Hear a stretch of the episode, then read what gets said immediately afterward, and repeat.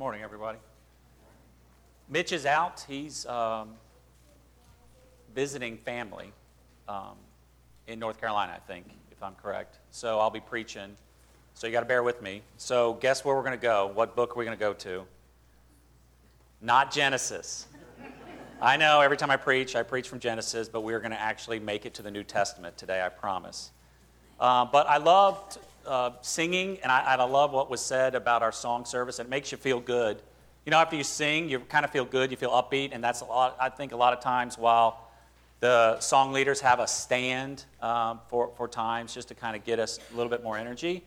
And I can kind of feel, uh, you know, you feel part of that song it says, uh, My heart shall be your throne.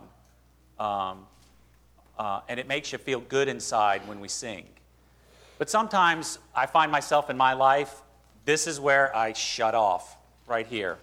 My heartstrings, you know, go dull and my analytical brain comes in. The sermon comes, and what usually my normal is when I'm up here is I take an Old Testament, uh, usually Genesis, I know, a book out of Genesis, and I talk about that, and my analytical brain turns on. Um, and that's how I've trained my life. My life has been for the last 20 years is what does science say about this condition and how, what does science say how to treat it? We have empirical data. This is what it is and how it is. And that's how I've just been for most of my life. And we're going to do something completely different. My, I'm going to turn my analytical brain off. And it's very hard for me to do that because that's how I work, that's how I think. I do not have an artistic side at all.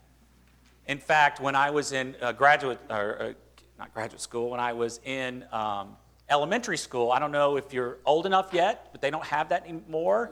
They had handwriting um, grades. Who had handwriting grades? Excuse me, I had handwriting grades, and I'm a lefty.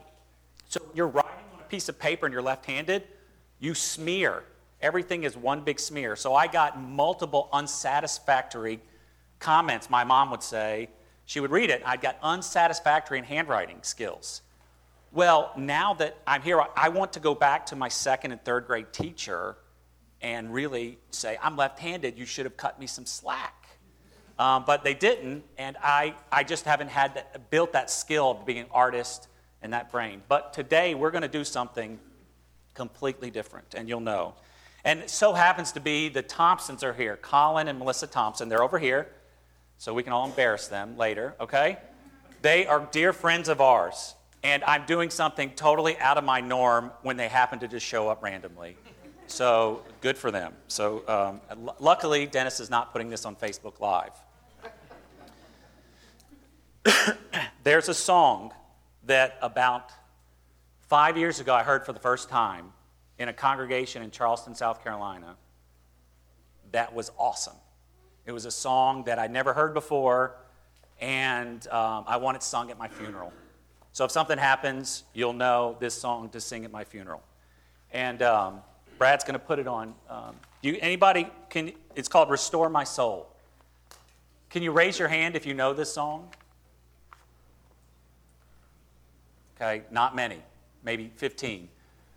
So, if you know this song, will you stand up with me? You can stand up, because we're all going to stand up. Stand up if you know this song. This is a wonderful song, okay? Now, everybody stand up so you know there's not many people that know this song, okay? and to boot, I'm going to try to lead this song. Ray, I need you to sing out loud. Dan, I need you to sing out loud. If you don't know this song, you need to, you, you, it's not hard. It, it simply starts, off, it, it goes like the, the, the tune as you can tell, I'm not a song leader. Um, rest- haha.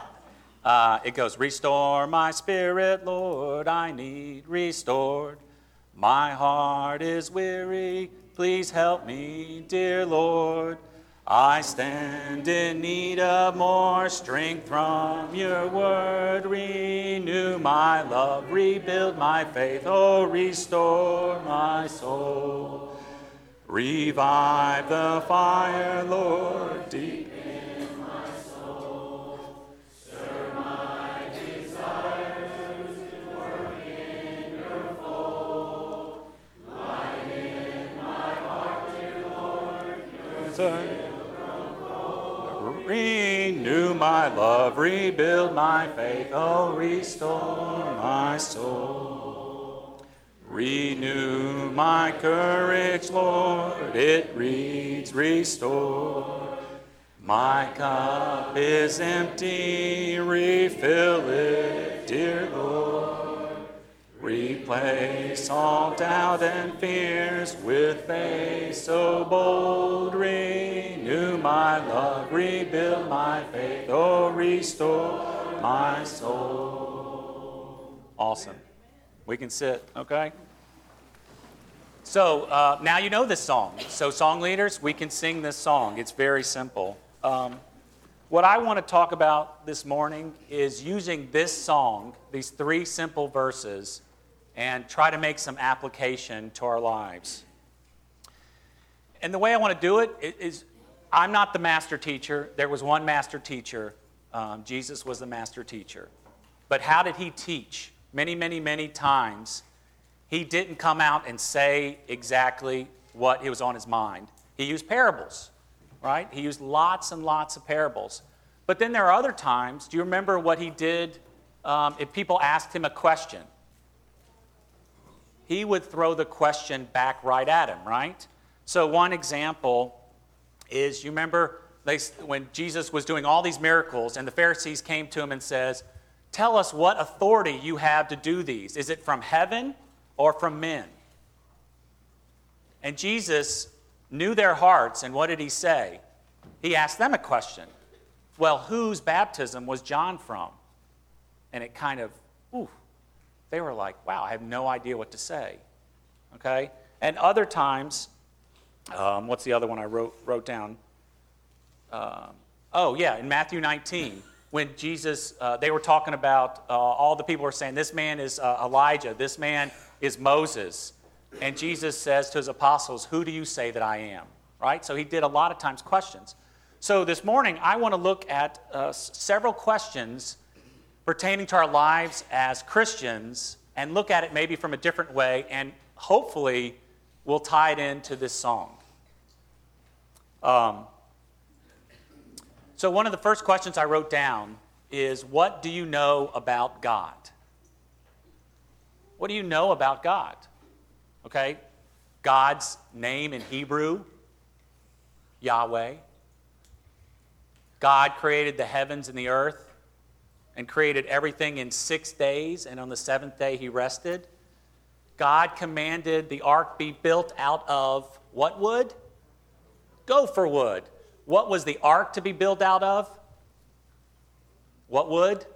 Acacia wood, right? We have so many, so much knowledge as this, this body in here. If we took a Bible test, we would all ace it. Have you ever been seen on Yahoo or MSN where they says, "What's your Bible knowledge?" And the first thing you want to do is see how well. I mean, I've done it. See how well you score, and see if you get a good grade. If you got an A, and that's a great question. I think there's so much that we can do from that question. But I want to ask a different, eh, phrase it a little differently. Instead of asking you, What do I know about God? I want to ask you a simple question Do you know God? Do you know God in your life? Do you feel His presence? That's the question I think that needs to be answered. Do you know God? And let me give you some Old Testament examples. Remember um, the man Joshua? You know, he was uh, supposed to uh, lead, take over after Moses. And remember that famous line that every child knows? As for me and my household, we will serve the Lord. Let's look at another one David. What would King David, a man after God's own heart, okay? Lots of things um, that David has said, in the, and that we could pick a lot of them. But remember when he was a young lad and he goes and visits his brothers and they're all afraid of this big, huge, nine foot tall, jolly green giant guy, right? What's the first thing that this little shrimp says? He goes into all his brothers and he sees all they're doing. He says, he looks at it and goes, Who is this uncircumcised Philistine that taunts the living armies of God? Then we go on to, you can name all these famous passages that we know in the Bible, but why did they say that? Why did you have the courage to say that? Because they knew a lot of facts about God? They knew who He was? Or did they know God? Did they feel Him in their bones? Did he, they feel God in their presence in their everyday walk of life? And that's what knowing God is. And that's what we need to do. Let me show you, if you go back, Brad, can you go back to the first verse? In this song Restore my spirit, Lord. I need restored. My heart is weary. Do you think any of these Bible characters got weary? Please help me, dear Lord. I stand in need of more strength from your word. How do you know God? Okay, David, these guys, back in the Old Testament, they were talked to. They were part, even Paul. Remember Paul? He got on the road to Damascus. Jesus came to him in a light, in a vision, right? That blinding light. And they knew that that kind of had some direct relationship. But how today do we know God? We got to be in His Word. And that Word's got to transform us. And, and, I, and I dare say that sometimes I find myself pointing at fingers and looking at people who seem to be charismatic, maybe is the word, or I, when I was over, lucky to go with my brother over to Jerusalem, the very uh, Hasidic Jews and all the things that they wore, and I felt at that time that they were really for show and for tell. But the more I read about these sects, or here in, we have in uh, Ethridge down there, the um, not Quakers, Amish. Thank you. The Amish. Thank you.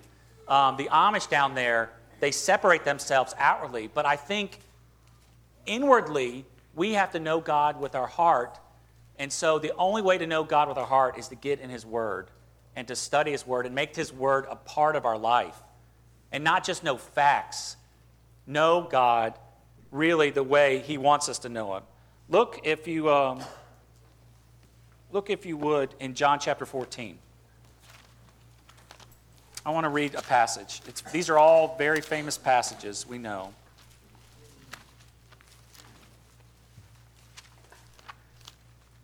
John chapter 14. Okay. We're going to read John chapter 14, a few verses, but everybody look up at me for a second. Okay, I tell you, we're doing something very different. Don't think with your brain for a second. Turn, guys, turn your brain off. Turn your logic, Ray, Turn the logic off. Okay?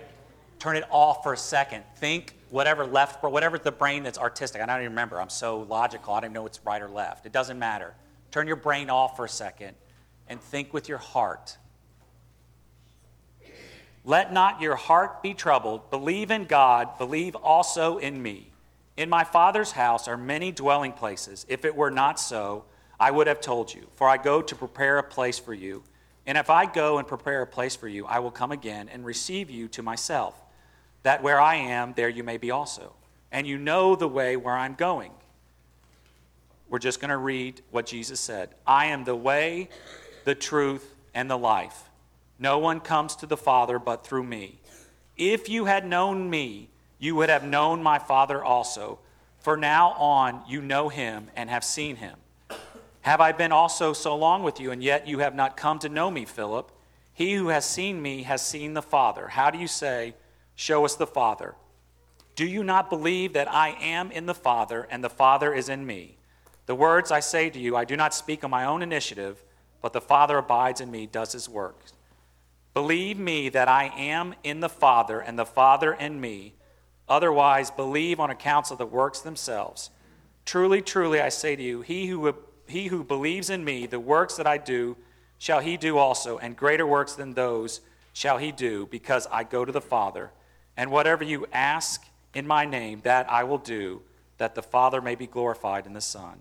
If you ask me anything in my name, I will do it. If you love me, you will keep my commandments.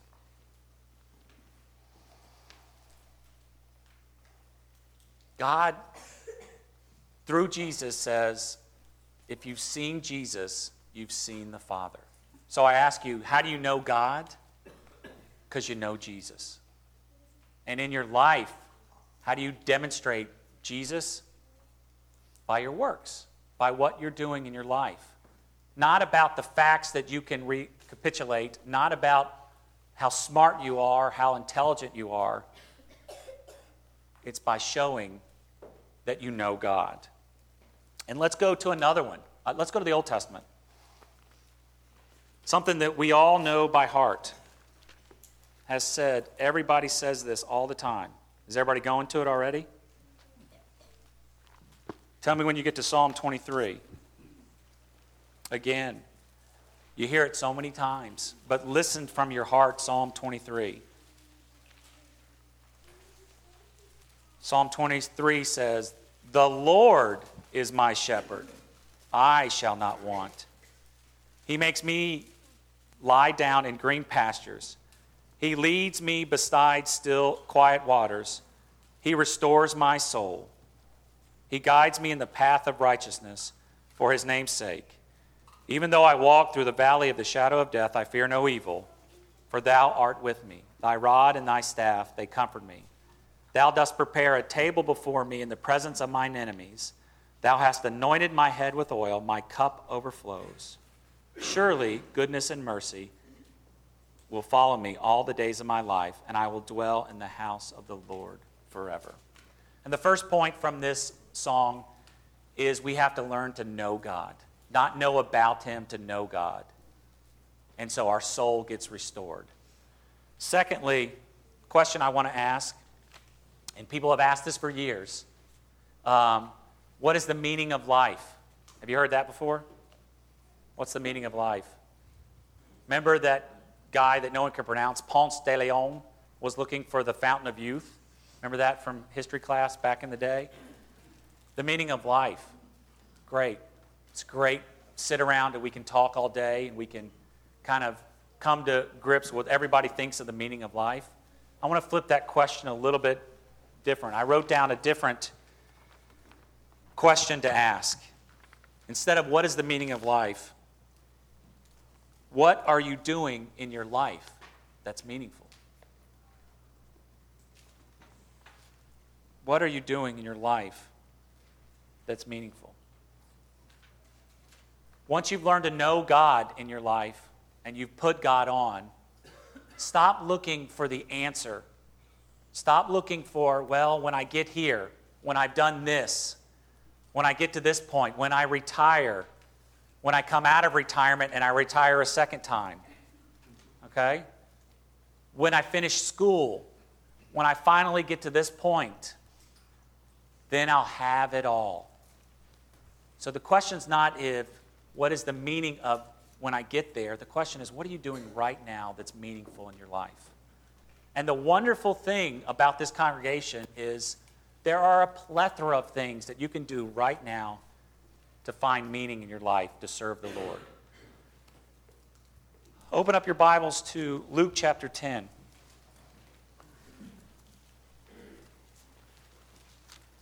Luke chapter 10, another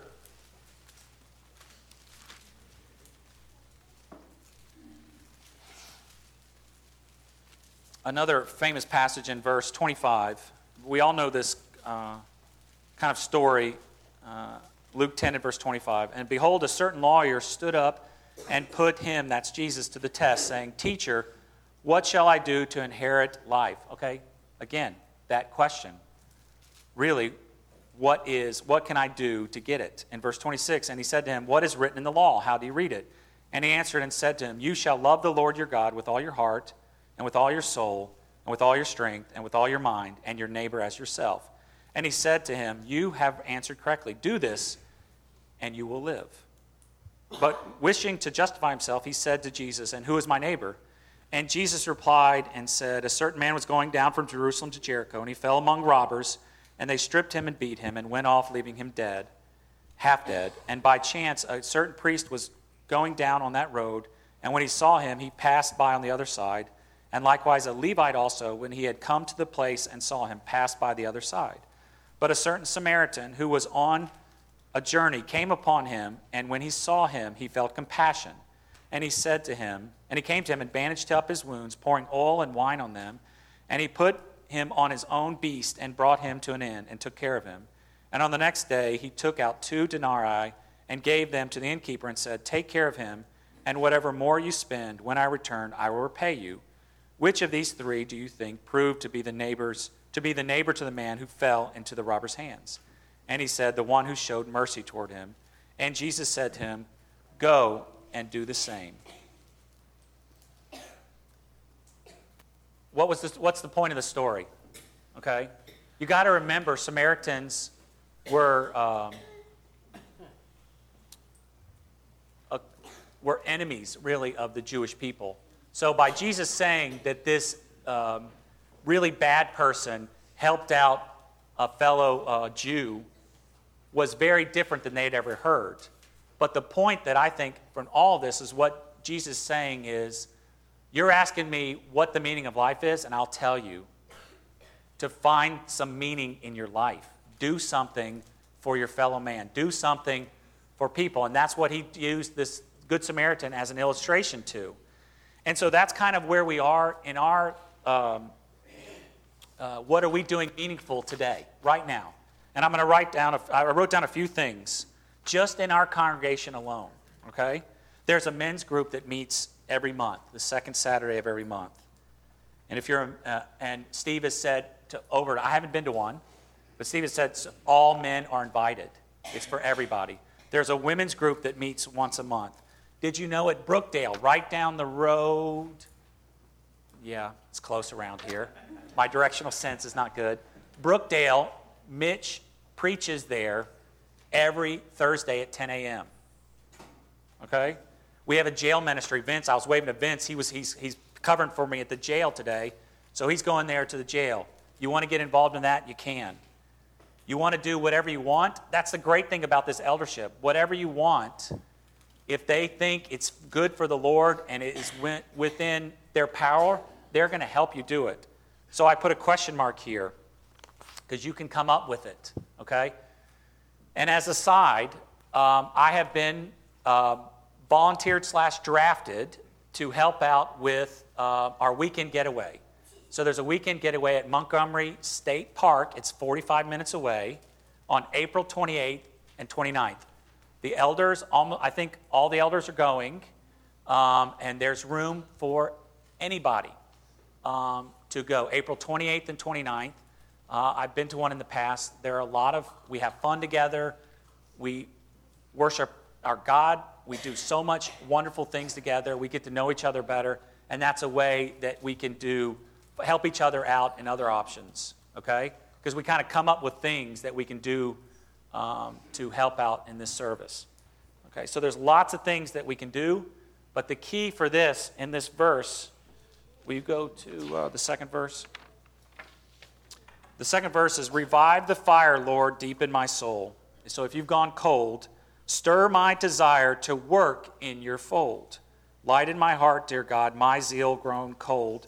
Renew my love, rebuild my faith, oh, restore my soul. So if you need to find a work, find one of the elders. Find Mitch. Find anybody who you see, who you feel that's a little bit on fire, and you need to rekindle that. Find them, and they can help you in that work. The last question, simple enough is I wrote down uh, the, the third question, and I hear all the time, and I said this to myself so many times, is have you ever heard or have you ever said, How can I spread the gospel? I read in Matthew chapter 28, Mark 16, I read all these examples, is how do I spread the gospel around this community, around the world? And I want to, I wrote a different question down.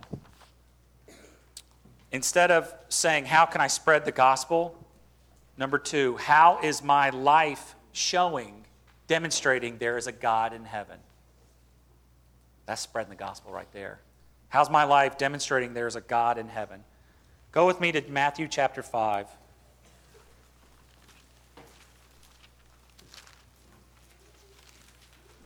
Matthew chapter 5.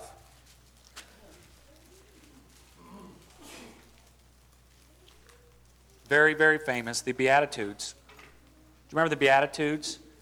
Look at uh, the Beatitudes are in, uh, that we call them Beatitudes, in verses uh, 3 uh, following. And we always kind of translate that blessed is happy are the poor in spirit. But look what, what they are. All these things are inward things to how you know God. Blessed are the poor in spirit inwardly. Blessed, blessed are those who mourn. Blessed are the gentle. Blessed are those who are meek. Blessed are those who hunger and thirst for righteousness. Blessed are the merciful. Blessed are the pure in heart. Blessed are the peacemakers. Okay? All of these things are inward changes to get outward results in your life. Okay? But the verse I want to focus in on is in verse 13. All right, very famous again. You are the salt of the earth, but if the salt has become tasteless, how would it be made salty again? It is good for nothing anymore except to be thrown out and trampled underfoot by men. You are the light of the world. A city set on a hill, hill cannot be hidden. And so the question really is how can my life demonstrate there's a God in heaven? I don't know. That's a question you got to answer. What can I do in my life that demonstrates that I believe in God? Maybe it's controlling your tongue. James talks about that. Controlling what you say, controlling what you do, controlling the friends you have to demonstrate there's God, there's a God in heaven. And what I find really interesting is going to, uh, again, the passage that was read in Luke chapter 19. All this sums up in a passage that I've, I've colored and I've talked about all my life in Luke chapter 19, but I never actually thought about this wee little man, Zacchaeus. When you know God through His Word, um, when you demonstrate God in your life, um, and also when you find out when you find meaning in your life, I think it's summed up in Luke chapter 19. And I want to go through this, and then the lesson will be yours. Everybody remember the story about Zacchaeus? Anybody colored this story about Zacchaeus? Okay. And he, that's Jesus in verse 1, and he entered and was passing through Jericho. And behold, there was a man by the name of Zacchaeus, and he was a chief tax gatherer, and he was rich. Okay, that's what we know about Zacchaeus. So, what do you got? What, what's the thought? What's most people's thought in their mind? Zacchaeus was a rich man, he was a short man, and he was a bad man or good man? Everybody thinks he's a bad man. I'm going to argue that he, I don't know what he was, but I argue that I don't think he was a bad man. I remember this story so much, so often. Zacchaeus was a tax collector. Tax collectors were bad. They were right. Judas. What was Judas? He was a treasurer. And what did he? Stole. He was a bad, bad person. But let's think about it. Why, why would they have tax? He was a Jew, right? Zacchaeus was a Jew. Why would he be a tax gatherer? Why wouldn't you just say, okay, like we all do, we pay our taxes, we pay our, you know, coming up in April, we all pay our taxes, hopefully. We all pay our taxes. Um, or we get a refund back from the government. But why did a Jew have another Jew collect taxes? Let's go back to the Roman time. Rome's were involved. What did they have? Everybody seen a coin of a Roman? They didn't have dollar bills. They had coins. What was on the coins? Caesar. What is one of the commandments? Thou shalt not have any idols before me. Jews, back in the day, I can't hold money. I can't be a part of money. This has got see, this is an idol to Caesar. Walking around with, you know, we have stuff on there. So Jews paid other Jews to collect their taxes, and then they changed their money into Hebrew money. And then they bartered with money. So, from my reading and talking to a Jewish scholar, they didn't do their day to day money buying bread with denarii, with, with their money. They got tax collectors to do that part for Rome. They did their part in their own currency. Okay? So this man was paid, Zacchaeus was paid by the Jews to hold the money that they thought was sacrilegious because it had a Roman deity or a Roman god, emperor on there. Okay? And he was rich because he was paid to do this, and everybody had to pay taxes. So he's rich. So from my reading in verse 2, we know nothing that he was a cheater or a swindler. It doesn't say that. It says he was rich from doing his job. Okay? So let's move on. And his job was given by his fellow Jew to t- take up taxes. And in verse 3, and he was trying to see who Jesus was, and he was unable to because of the crowd, for he was small in stature. And he ran on ahead and climbing up into a sycamore tree in order to see him, for he was about to pass through the way. Okay, so again, I remember, call, I remember, I remember my brother uh, had Zacchaeus uh, in a tree, and everybody draws that, but my brother had him falling out of the tree and hitting his head like Humpty Dumpty. And uh, the teacher was not too happy with my brother doing that. But, um, okay, yes, he was a small guy. He wasn't very tall, so he couldn't see in the crowd. Okay, but think about it anymore. Did the Jews like Zacchaeus? Did the Jews like a tax gatherer?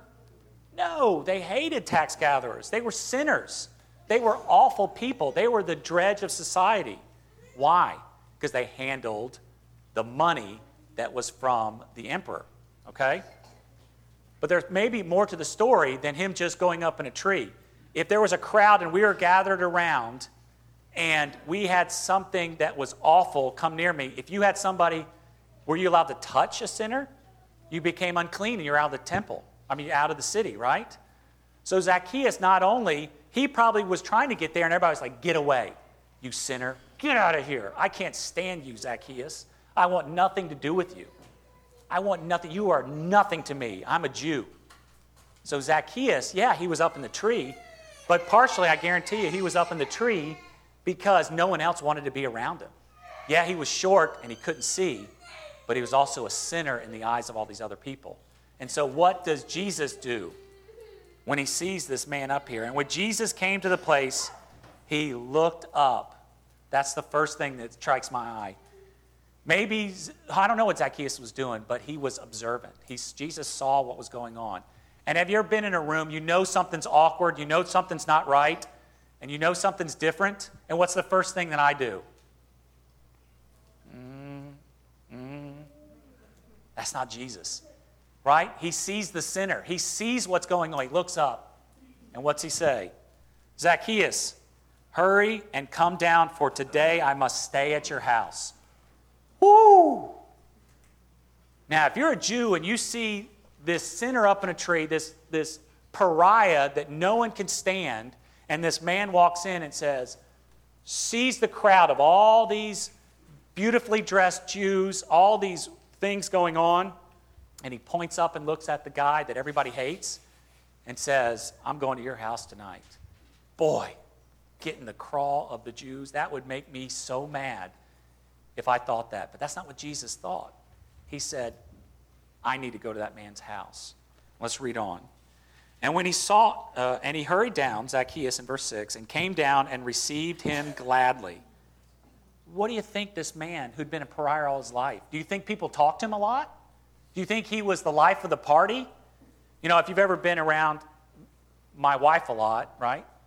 She's the one that laughs and giggles and smiles and has fun. She's oftentimes the life of the party. I'm not looking over there just so I make sure I embarrass her good, right?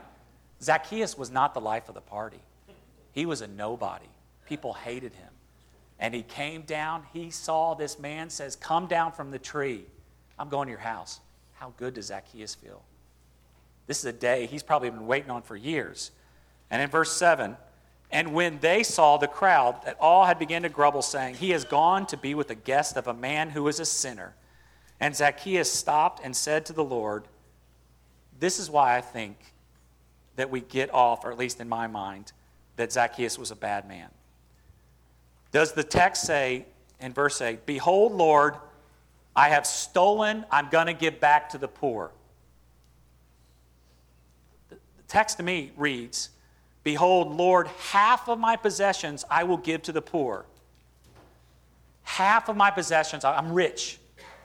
Lord, what you did for me now by inviting me to your house, uh, by saying I'm going to your house, Lord, I'm going to give half my possessions to the poor. And if I have defrauded anyone of anything, I will give back four times as much. To me, it reads Zacchaeus says, I cannot believe this guy is doing all this for me. I'm ready to give away half of what I want, of, of what I have. What did the parable of the rich man?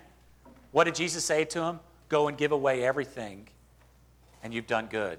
Zacchaeus didn't wait for Jesus to say that. He said, Lord, I'm going to give half of it away. I don't need this money, I need you. And if I've defrauded someone, I'll give them back fourfold. And verse 9, the wonderful, amazing Jesus says to him, Today, salvations, or lots of versions say deliverance, has come to this house because he too is a son of Abraham. For the Son of Man has come to seek and to save that which is lost. And it's interesting, um, deliverance. There's a word in uh, deliverance. Uh, the word in Hebrew, I had to look it up, I didn't know, is Yeshua. I'm not a Hebrew scholar. I don't know if I'm pronouncing it right. Yeshua, deliverance. Okay? Yeshua is the word where we get Joshua from. Does it sound like similar? Yeshua, Joshua. Yeshua is with a Y, but it's Joshua. What is the Greek word for Joshua? Jesus. Read this again in verse 9.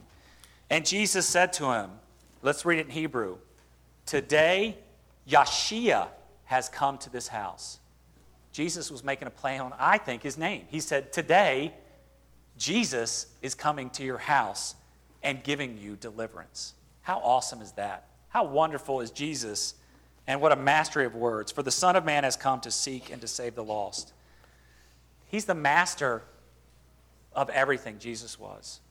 To see what he did with an individual person, to show that he knew the Word of God, that he was had meaning in his life, and he made meaning in this one individual's life, and he was able to do all these wonderful things, shows me that when I when I become down on my life and I want to give back, get back to where I were, where I need to be, I think of this song and I think of Jesus.